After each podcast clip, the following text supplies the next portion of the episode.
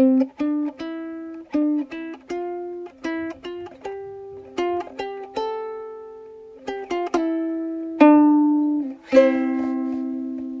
we're recording. Hey man, how's it going? Man, it's going really well. I have had a uh, an excellent day. Um, got a lot of work done. Got a chance to work out, and now I'm recording a podcast. Nice. Happy early Valentine's Day. It's like uh, two days before Valentine's Day or something like that. Yeah, yeah, something like that. I'm uh, the plan is to go and get some barbecue with my wife. We're gonna go and uh, we're gonna go to the the park. We're gonna have a little picnic under the stars sort of thing, and then I'm gonna take her to Texas de Brazil for lunch on Saturday. It's kind of like um, what is it? The uh, yeah Brazilian steakhouse that we went to in Denver at 360iDev the night of meat. Yeah. Nice. One of those ones where you, you they br- bring a skewer or a sword full of meat and you just peel meat off and it's Yeah. all, all you can eat and you flip this thing over and it's a whole Yeah, it's got a red side and a green side. And when the red, uh, green side is up, they will just continue to bring you meat. Like every every couple minutes, they bring you a different type of cut, different you know, different animal, if you will, sausage, steak, whatever. And then as soon as you get uh, you, you're full, switch it to red. They'll quit, and then you can just switch it, switch it around the next time, and it's unlimited. It's great. Now, this sounds like an amazing thing for you, but what does your Valentine think about this idea? Um, I actually asked her about that because you know, with being uh, with pregnancy, being pregnancy, sometimes you know, she has different things that trigger nausea, and for her mainly, it's been meat. So that was kind of a concern of mine. but we went to Texas de Brazil for my birthday when she was already one month pregnant, and she absolutely loved it. So she is uh she's probably as excited as I am to go. Uh, but we'll see. I mean, that's that's what it is in theory. We'll see how it plays out in practice. Uh, at the end of the day, they've also got cheesy bread and salads and whatnot. So I know she'll be happy, but I I, I really want her to enjoy steak as well. So we'll see how it plays out, man. yeah, I want to hear the follow up. We'll see how this yeah, goes. that, that'll be follow up for next episode. Well, yeah, yeah. All right, man. Okay, so I was uh, listening to a talk at work the other day, and it was about communication.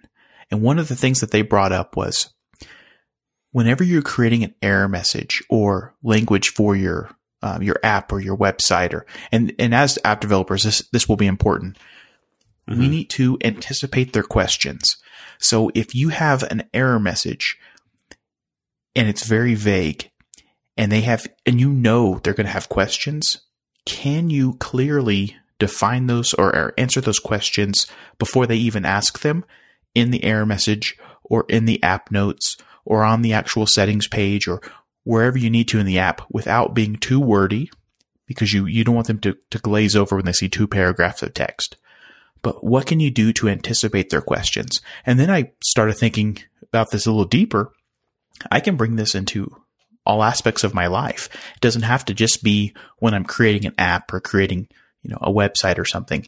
Um, whenever I'm sending an email to friends or family or anything, if I know they're going to have questions, try to answer them. But then at the same time, keep everything short and simple, just very clear.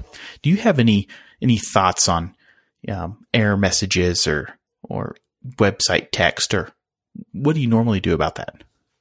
So it's interesting that you bring this up because this is going to be something that I'm working on over the next few days um, in regards to handling errors in an application that I'm working on. Because as of right now, if an error occurs, I just redirect back to dashboard.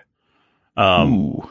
yeah, which is again, it, it's a work in progress uh, solution, but not ideal at all for you to be editing a a item, if you will, of any type, and you hit the save button, something goes wrong, you're all of a sudden at the dashboard. What happened? You don't know if that got saved to your to your data store or not.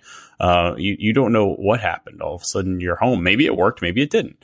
So, what I have done in the past is I've presented a pop up that just said something went wrong. Please contact support.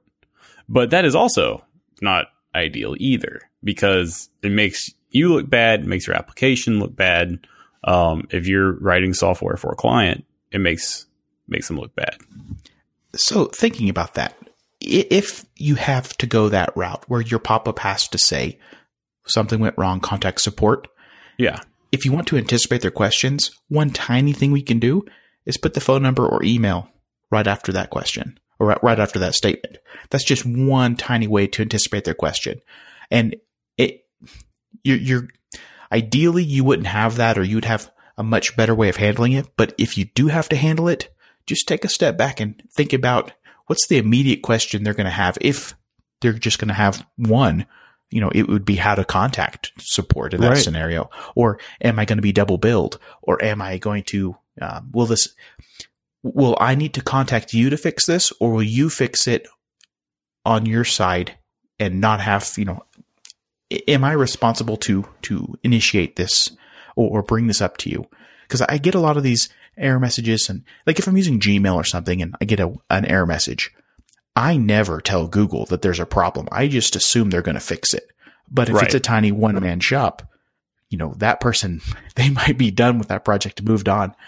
But if no one ever brings it to their attention, it'll never get fixed. So that's something else I need to think about whenever I'm doing error messages. Is this something that you need to bring to my attention or not? Or is this something that I should have already have metrics in, you know, applied so that it will be brought to my attention? I guess that's, that's probably the best way to do it is yeah. to build it so that it would tell us. But in a scenario, how would you, how would you write the error message? Like, let's say something. Let's get a, a little bit technical real fast. Let's say that you have a, a database that has a column that requires a integer, and something happens. It gets saved as a string. Database throws an error. You get some. Uh, you you basically throw the error. How do you say something to the end user that something went wrong? And how do you direct them from there? So I'm assuming because you have this error, whatever they're trying to do cannot be saved. It failed. Is that right? Accurate? Yes, that's yeah, accurate. I would I would let them know. You know, and you want to make it friendly, but short, but you know, very clear that this is a problem. So I would say something like "oops" or um, "we've and, and and don't don't say error. Error in all caps. No just say like you know oops we've we've discovered a uh, an issue or or we've alerted um, or we've encountered an error and have alerted um, our engineers. Um, we apologize for the inconvenience.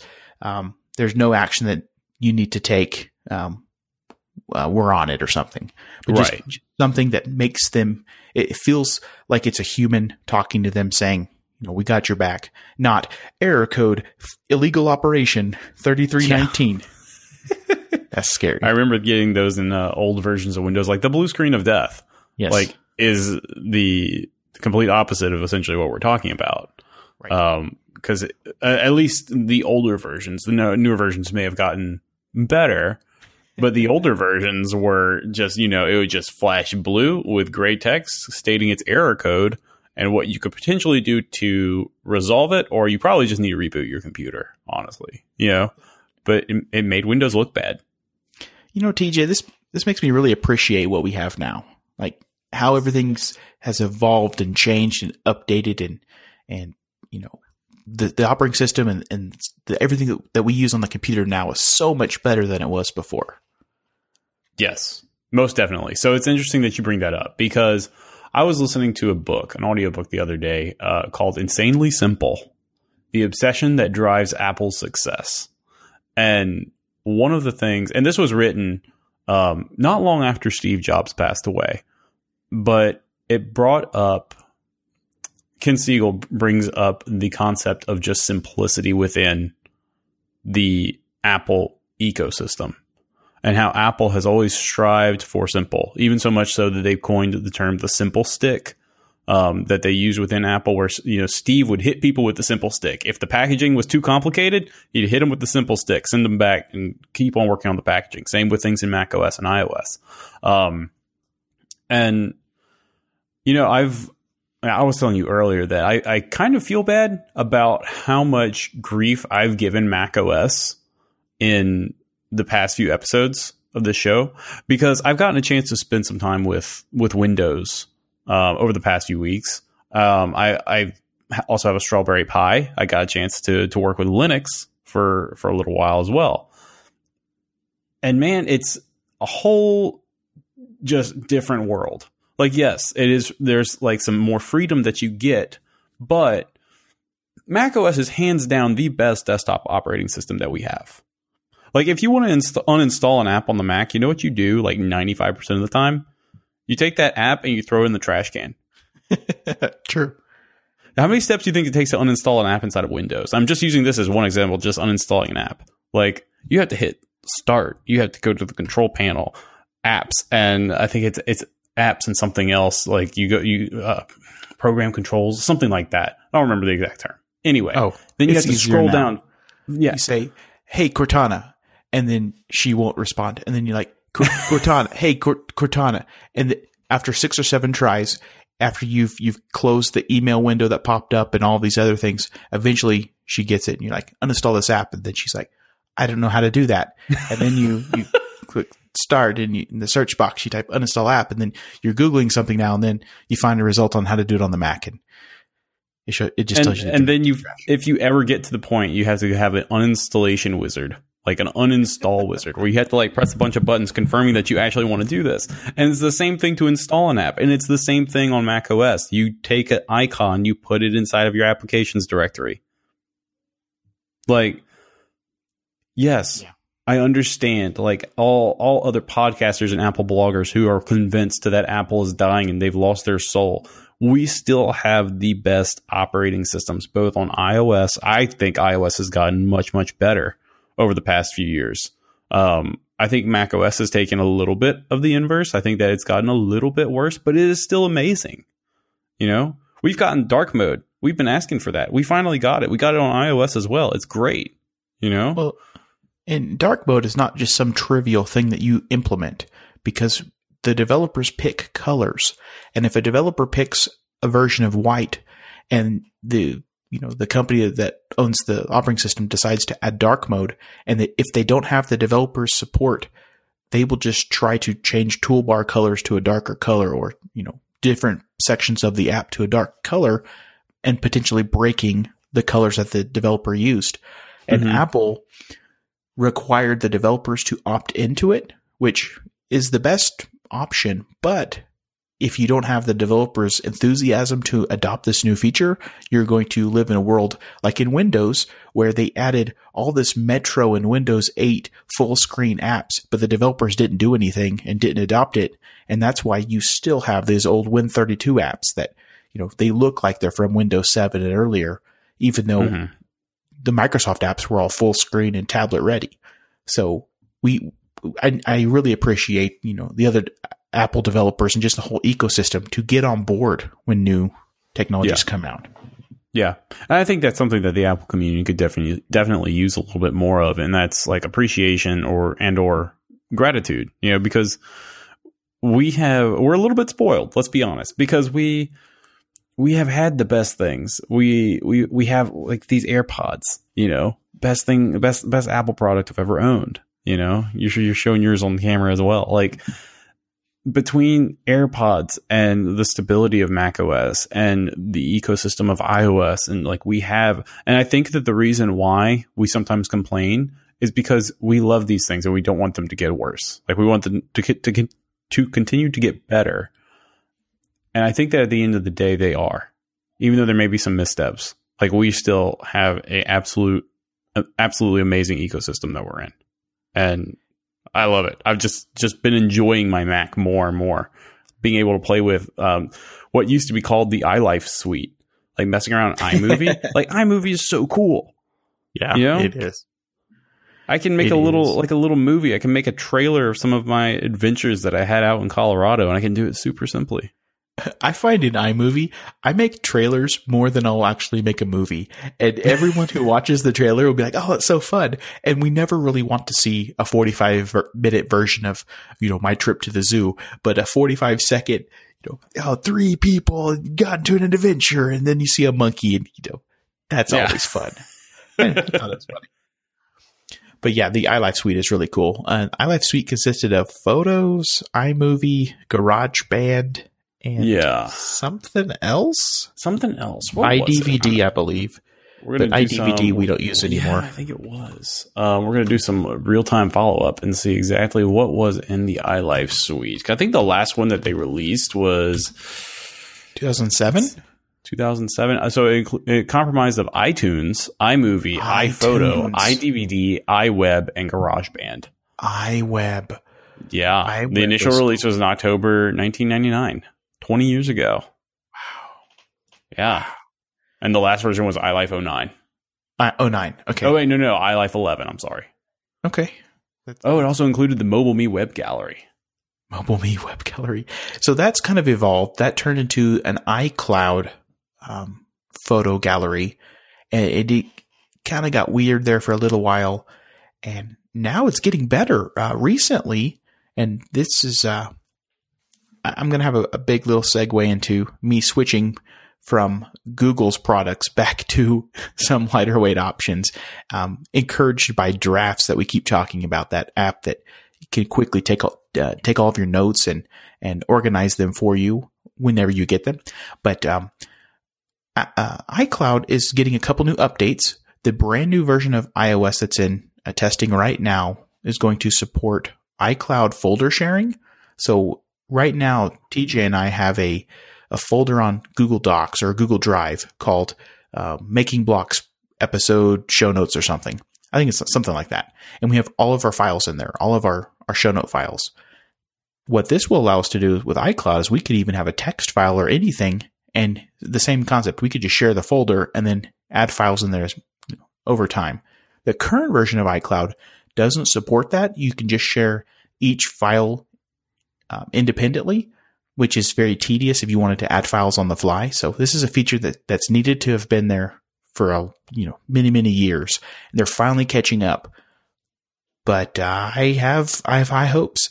They also updated iCloud.com, the mobile version. So now if I get my phone and I go to iCloud.com, I can see photos and notes in a much better web version. And Apple's never been good on the web as far as comparing to Google, but they're start, they're starting to do something. I'm able to see photos now. I'm able to see notes. Um, this is stuff that before I would have to download gigabytes and gigabytes to my computer to see. But uh, yeah, now I'm going to be able to see it on the on the phone on the website. That's awesome. I did not know that. That's super cool.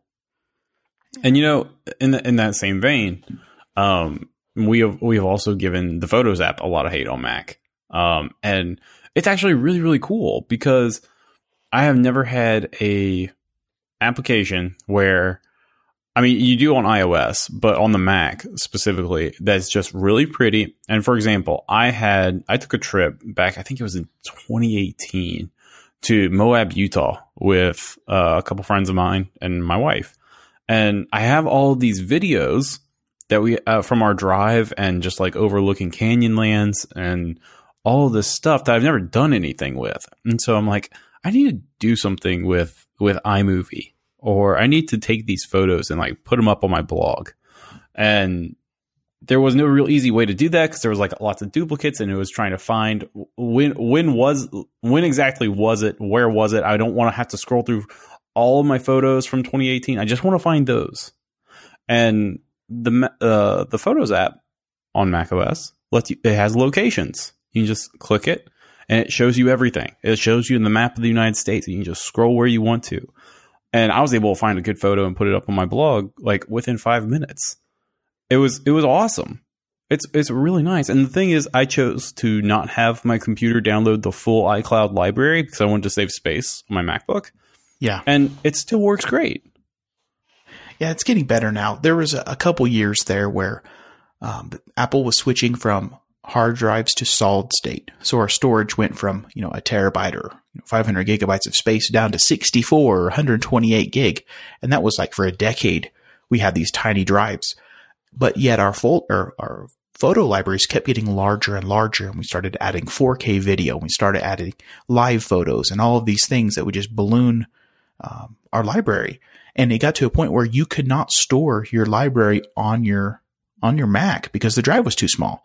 And then in I think it was Catalina or the uh, Mojave or one of the California name versions of of Mac OS, they added the ability to selectively sync or, or try to do some type of smart sync where it would only pull down the pictures that you're actually looking at or using, and then all the others, it would store them on iCloud and just show you the thumbnails.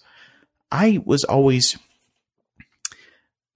I always had bubbles about this, or I always felt uneasy because I didn't have a good way to remove them from my local machine.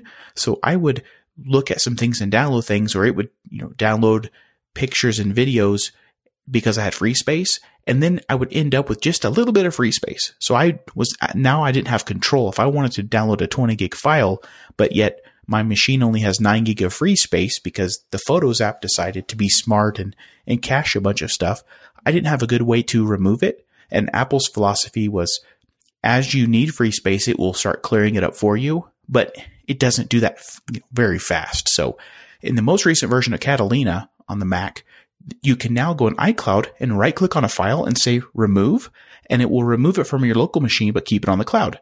Again, something that Dropbox and these other apps have had for years, but it's finally getting to the point in 2020 where I can use iCloud and I can use some of these these uh, you know iCloud services and, and, do what I want to do. I, am not you know my Mac's not going to get f- filled up with space, and I'm not going to have or if I get a phone, I don't have to dedicate 60 gig to iMessages. I can now dedicate just a couple of gigabytes and store the rest in the cloud, and then it can uh, pull them down as needed. So it's getting better. I, I have I've, I've also been dogging it, but it's definitely getting better.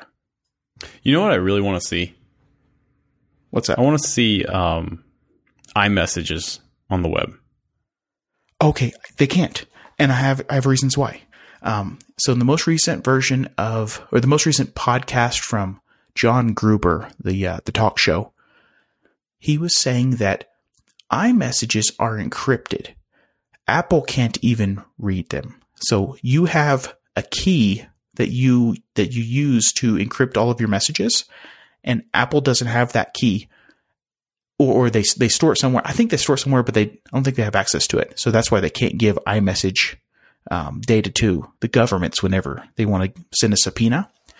If they give you the ability to see your iMessages on a website, you will have to enter a private key each time that you view it, and it will have to decrypt it locally on your machine, or you have to just give them the key and that means that they can get into your iMessages. So what do we want? Do we want iMessages on the web or do we want end to end encrypted messages? What do you think? Gotcha. Oh, I would prefer, I, I didn't even think about that, but that's true. I would prefer to have end to end encrypted messages knowing that, you know, I'm the only one who can really see them. So how does it work on the, on Mac OS then?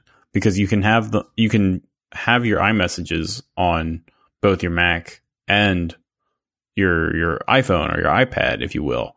Is it not possible to have, you know, I guess create a key when you log in and you have to allow like you know how you get the dialog box out that says that yes, you are allowing this device to log into your iCloud and you have to put in a six digit uh, password. You know what I'm yeah, talking that, about? That would work. That, w- that would absolutely work. But you would have the local web browser would have to download the messages and index them and and create. Oh, if you want to search and things, that would all have to happen in memory on your on your device in order to right. keep it encrypted. If you've ever used, it wouldn't be a server side render. That makes sense. Yes, 1Password does something very similar, where you have to enter a key if you go to the website and try to use it because it is secure. So, and then Apple's not known to be or to to bring unnecessary steps into the user. They would rather just like hold something back. So it kind of feels Apple-ish to not even give you the option rather than require you to enter a key and have you jump through all these hoops. Okay. Makes sense. Um, what else? So KonMari, the, the KonMari system is about like minimalism and, and cleaning things out. It's from Mary, I think her name's Mary Kondo. Um, so I've talked about this in the past, but like last time Meg and I followed this philosophy. We cleaned out our, our closet. We would take each thing that we were done with and we would thank it and we would let it go on its way. And that allowed us to emotionally let go of, you know, some of these, um, sentimental items or, or things that, you know, I'm not going to ever wear that jacket again, but I could never get rid of it because Uncle Jim gave it to me. You know, and so I'm going to store it in my closet forever. Uncle Jim doesn't care at all. Um, but I, I feel guilty you know, getting rid of it. But this, you know, gave me the freedom to get rid of you know, and thin some stuff out. So she's recently posted something about doing this digitally. So I was reading this article and I was like, yeah, this is it. So I'm now deleting emails. I haven't deleted an email in like a decade. I just archive everything. And so now I have a hundred thousand plus email just sitting in my all mail folder. I can search and find anything, but I very rarely search. But if I ever get a new device, I got to download all thousand to the device and just, I have to keep up with this, this mess. And so I, between using drafts and, you know, thinking about this, this cleaning things out, I'm, I, I'm deleting stuff. I'm, I have this, this sense of freedom now. And what I found is if someone emails you and says, you know, I need this document from 2006 and, you know, and I'll spend, you know, 45 minutes finding it, I'll find it and it'll be something that we could have just recreated in less time than it took me to search for it. Now, mm-hmm. there, there could be important things like not everything you can recreate on the fly or get someone else to fix for you. And those type of things, when you, you, you know what they are when you get them. Whenever I get a, uh, an email from Apple when I bought my new computer, that is an email I want to save, or that is a receipt I want to save. That's not something I'm going to delete. So Mary, uh, the yeah, Marie Kondo has a thing where basically you have a couple folders. One folder is called important documents. That's stuff that you have to keep, but you, you know, it doesn't bring you joy. And then you have another folder of, you know, stuff that does bring you joy or you do like. And you have a third folder called inbox and you throw everything in there. And you have to have this this discipline to go through at a weekly cadence or you know some some um, repeatable time and go through and review it and clean it all out and and move it to the proper folder delete it thank it for you know its time.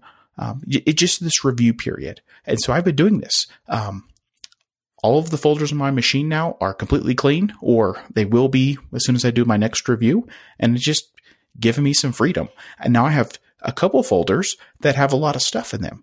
And I could sit there and go through this this folder that brings me joy or this important documents folder, and I could spend hours tediously organizing things into folders and labeling them and doing all this stuff. But what I'm finding is search is pretty good. You could just search for stuff. So this is something that I've been thinking about as well. Um, I cleaned off my desktop just I think, it was, I think it was yesterday. I started to notice that when I'm working and I have things I need to keep uh, like keep track of or files that I just need to download really fast and share with someone, I always end up putting it on my desktop and my desktop ends up getting super super cluttered. And then after a while I get the feeling like I can't breathe because it's it's just chaos everywhere. Um, yes and I'm starting to get to the point where I I do want to get rid of these like miscellaneous files that I don't exactly know what to do with like my iCloud drive. Like I know I keep important stuff in there but I couldn't really tell you exactly what is in there right now. Like there's a bunch of just um there's just some black boxes that need to be sorted through you know? okay. You have a what's it, the equivalent of an inbox folder, which may be the mm-hmm. root of your iCloud, and it just has stuff in there. And so, what your next step is to review it, go through and clean it out, and then you're done. Um, your your downloads folder do the same thing. Your desktop do the same thing. Whenever I have a temporary project or something that I definitely know that I'm going to throw away. So, for mm-hmm. example, in Xcode, if I want to test some code, I'll make a new project or I'll make a playground and I will name it whenever I first make it. I will name it delete me if you see me. And then I will go on and do my thing. And then if I'm ever on my computer and I look at my desktop and I see something that says delete me if you see me or delete me, I just can delete it because I haven't touched it in the last 30 seconds. It says delete me. And I have this, you know, this thought in my mind whenever I create things that if they say delete me, I'm definitely going to trash them and that's also given me freedom um, whenever I create projects now. I just I know they're going to be deleted. I know that they're not going to just litter the device forever, and you know I'm not going to keep them just because it's it, it's freedom. yeah, because you might use that someday. Yeah. and if you do, copy it into drafts. You know, in Exactly. the moment, right before you're about to close it, copy the important things over and then close it. That makes sense. Now, what do you do for your downloads folder? Because uh, the downloads folder for me is an interesting one because I I'm constantly adding to it. You know, I'm I'm downloading stuff all the time, and it's just continuing to grow and grow and grow. Do you just have it auto delete after a week or something? Definitely or no. What do Um, you do? Okay, so in your your cadence, whenever it's time to review, maybe it, you look down at your dock and you see the trash can's full. Whenever I see the trash can's full, I right click on it, I hit delete, and then I my my normal process is I immediately click on the downloads folder and I see it's full of all kinds of stuff.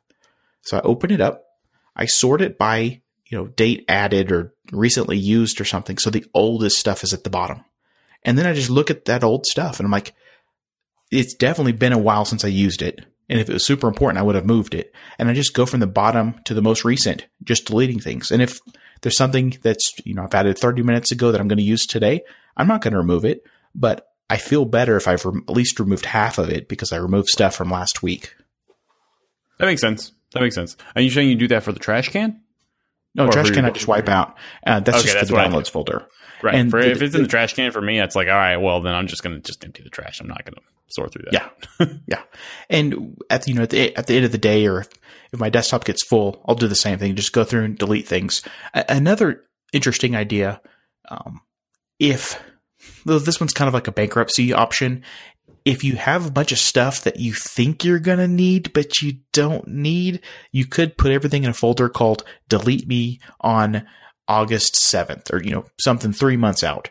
And on that day, delete the folder because if you need it before then, you will move it out. Right. That makes sense. That makes sense. Now, the thing is, we can also do this on iOS. Um, and this is something that I did end up doing uh, probably about three weeks ago. And I'm getting to the point where I should probably do it again, where I will end up having, I think I had six or seven pages of apps because I don't really use folders that much. I probably have like one or two folders. I have like a folder for my social media applications. I have a direct, like a folder for basic utilities that come with iOS.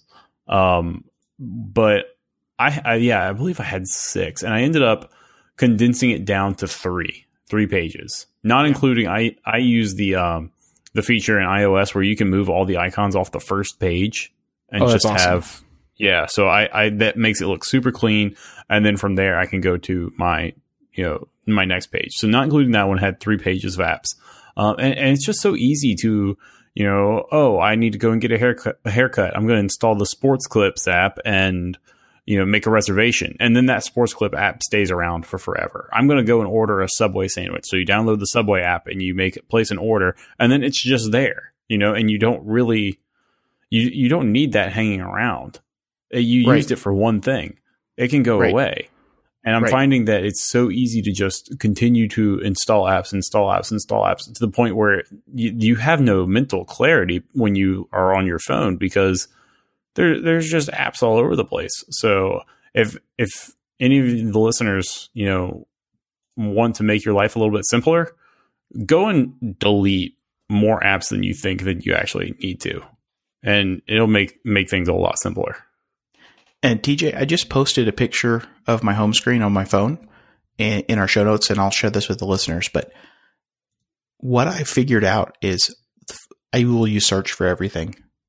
If the sports, uh, what would you call it? Great clips or sports clips or Yeah, sports clips, place? yeah. I have a folder called money probably, and that's anything to do with shopping. So anything that you know has to do with that type of stuff, I call it money. And I put it in a folder with an emoji of some color. So I, I in this scenario I have like a, a green square emoji and then the word money. And then anytime I need that app, and I don't care what page it's on inside that folder, I will go search for it. And whenever you're searching on the iPhone, next just to the right of the name of the app, it will have um, the folder name. And because I have green a green emoji there, I immediately I don't even have to read the word money. I just know it's in the green folder. So when I go to my home screen, I see the green folder, and I only have like eight folders on the home screen, like productivity, home, which home would have anything to do with like a sprinkler system or um, car insurance or cameras or, you know, anything for the home. Money, anything shopping, wallets, banking, that stuff. Travel, that's, you know, anything with, um, hotel searching or, um, airlines or anything to do with traveling. Uh, then I have several like of things I'm doing, like listen, which will have like podcasts and audible and music. And then I'll have video, which I'll have Netflix and stuff. Read, it'll have like uh, Kindle and news and Wikipedia and Bible or wh- whatever you're going to read with. And then talk. Social media apps go there. And that's it. Like that's, those are my folders. Uh, I keep a couple apps on the home screen, like mail, files, weather, calendar, just mm-hmm. the basic stuff. But I don't have that anxiety now of where do I put um, the Great Clips app? Where do I put um, the Subway app? I, I, don't really care. If if you really don't care, delete it. But if you do really think you're going to need it, throw it mm-hmm. in one of the the categories and just search for it. Yeah, that makes sense. Easy, turn off, easy enough. I like that. Turn off the well. badges. Um, because you, you probably don't need push notifications and stuff for the Subway app, or maybe you do, but turn off definitely turn off the badges so you don't have folders with you know a folder that says it has like four thousand unread items because you know, Subway had six of them and Twitter had eighteen. You know, most of the time you don't need those. Right. That's another thing. I find freedom in turning notifications off for more apps because I find that we are inundated with notifications from things that we at the end of the day, most of us probably don't care about. Um, so if that's the case, just get rid of them and just have notifications for the apps that you do care about. Um, the, ne- yeah. the next time that you get a Subway pop up uh, in the new version of iOS, iOS 13, I think you can like swipe on it or you can long, long press or something on the notification and there's an option that pops up that says deliver quietly. So when you mm-hmm. get that annoying message, just start delivering it quietly and then you don't have to worry about or you know go into settings and and uh, turn that off. I, I, do the same thing in email with junk mail. Uh, if I get a, an email that comes in my inbox and it wasn't filtered, but it, it's a newsletter or something I don't want, and there's an unsubscribe link, I will probably click the unsubscribe link. Years ago, that was a, a no no because they would turn around and sell those uh, lists of emails that clicked unsubscribe to other spammers. I don't have a problem anymore. I used to have a problem, but it's pretty good now. So mm-hmm. I just unsubscribe from everything. Yeah, that makes sense too. I have found that I am subscribed to way more than I initially thought that I was. yes.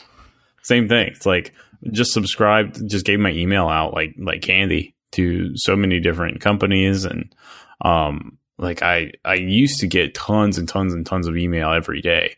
I've gotten to the point where I I have I'm unsubscribing from as many things as I possibly can because like I I want I want less email. I don't want more email. Correct. email is like a to-do list. And if as you subscribe to more and more things, you're saying yes to other people. So how do you how do you get your time back? You start saying no to people. You start mm-hmm. um, setting up rules to automatically filter those requests and those to dos into other folders, or just archive them um, you probably don't need all of those emails from Git telling, or uh, from uh, um, Jira or Asana or, you know, any, uh, Confluence or any of these apps that are spamming you with every little change. Um, may- maybe you do, but most people don't. And your inbox gets flooded with these things. Yes, most definitely. So in the time that you said that, I have been able to, I just opened my email out of curiosity because I was just like, how many emails do I have? So as of right now, I have 2,967 emails in my inbox. What? what? I'm about to declare bankruptcy again. I think I've declared bankruptcy probably five, six, seven times where I just take it all and I just dump it into a folder called um, pre February 2020. Right.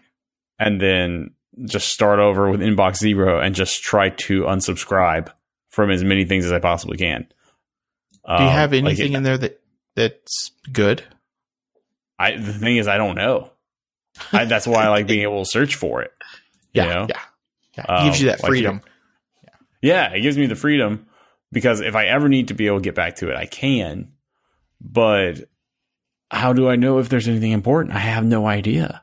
You know, I do the. But there's uh, so much email. My text messages get like this too.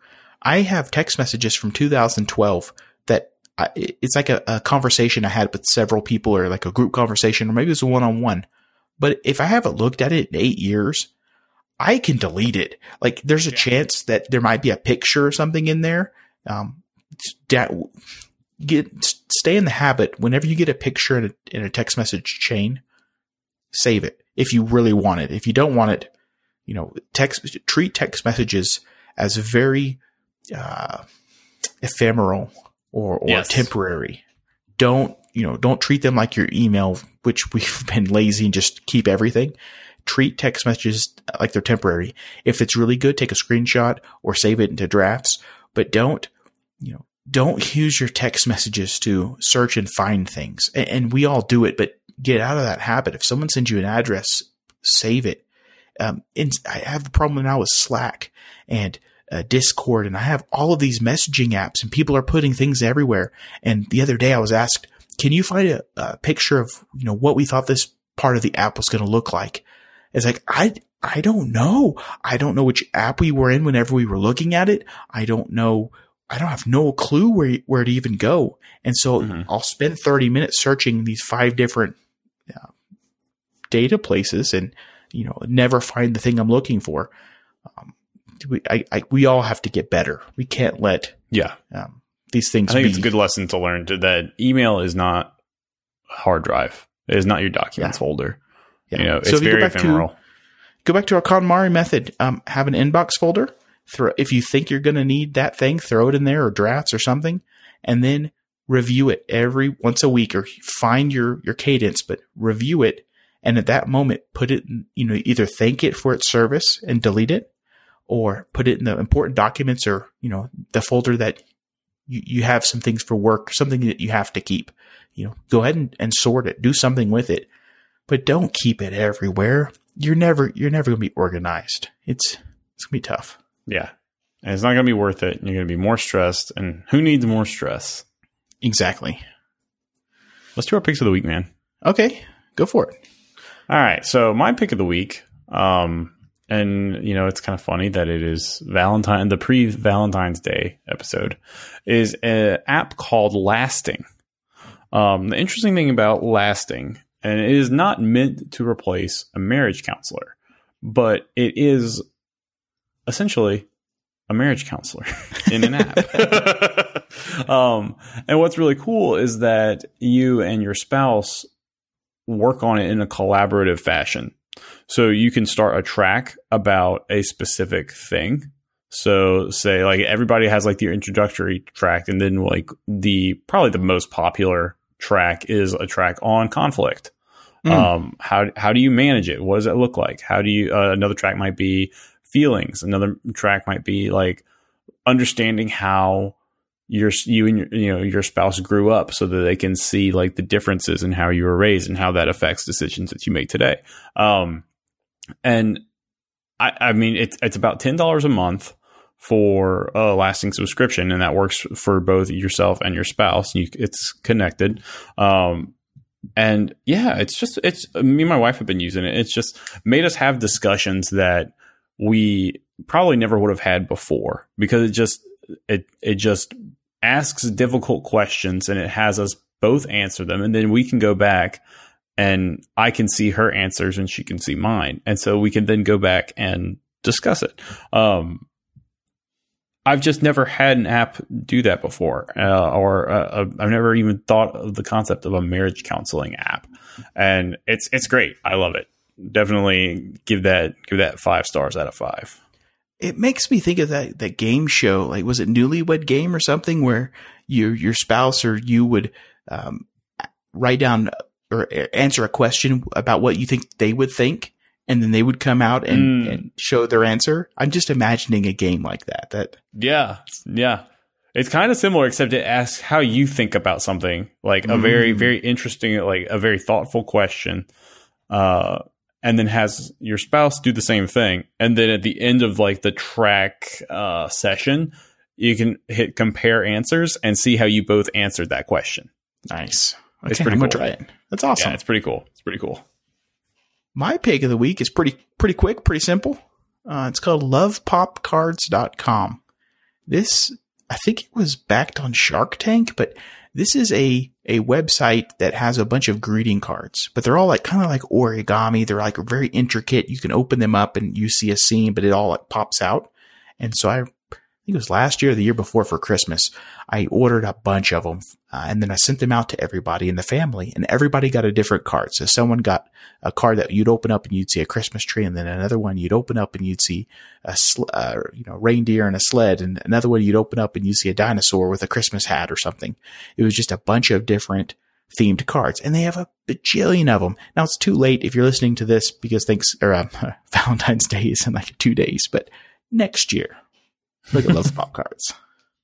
It's awesome. I love it. Nice. Okay, man. I have no idea what time it is. I don't know where my watch is. and podcasting's still hard. Hey, good night, man. Good night, man.